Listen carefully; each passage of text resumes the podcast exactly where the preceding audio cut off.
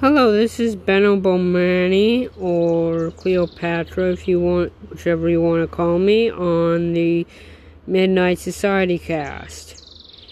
This is the tale of the judge of good personalities. They say that you should treat your betters with respect and treat your elders with dignity. But what if your elders weren't up to snuff, but your betters happen to have four legs? This is the tale of Tilly, who bought a guinea pig. Sweet and all this guinea pig was, Fluffy its name was. It was nice to her and her friends, never bit anyone or did anything silly but whenever her mother, who was a drunk alcoholic, came along to pick up the guinea pig, she, the guinea pig Fluffy, would bite her or attack her rapidly as if she had rabies. It is said that the girl and her friends never got bit because they were good people. They had an innocence towards them that animals were able to exp- to feel and experience. The mother, on the other hand, faced a different fate. She nearly lost a finger at one point. She nearly lost a thumb.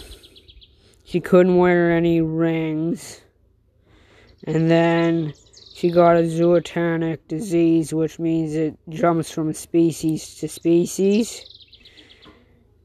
And she wasted away into nothing and then became a ghost, not knowing that she was really dead.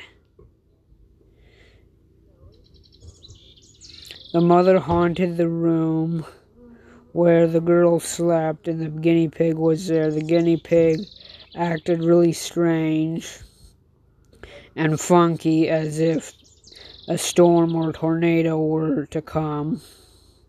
But when really it was just the ghost of the mother. Then one of her friends, who was a sensitive, said that you better get out of this room. It's haunted with uh, an evil spirit. And the girl said, Yes, I know it's my mother. The, mo- the girl, Tilly, took the guinea pig and her other stuff, along with her friend, against her father's wishes and moved away, never to return. The ghost is said to still haunt the room where she kept getting bit by the guinea pig. The guinea pig afterwards never bit a single soul. In fact, the guinea pig was just like any normal pet. It was just that one particular person who had a bad personality. The moral of the story is is you should not treat animals as stupid or dumb because they can be smarter than the smartest human. They can be smarter than Einstein and they can tell your personality right away just by the way they act. If they act like rabid dogs to you, it's usually because you're not a good person at heart.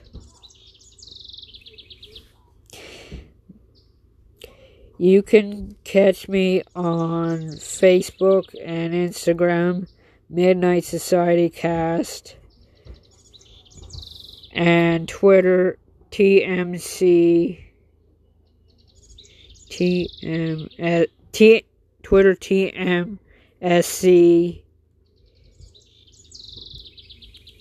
2020.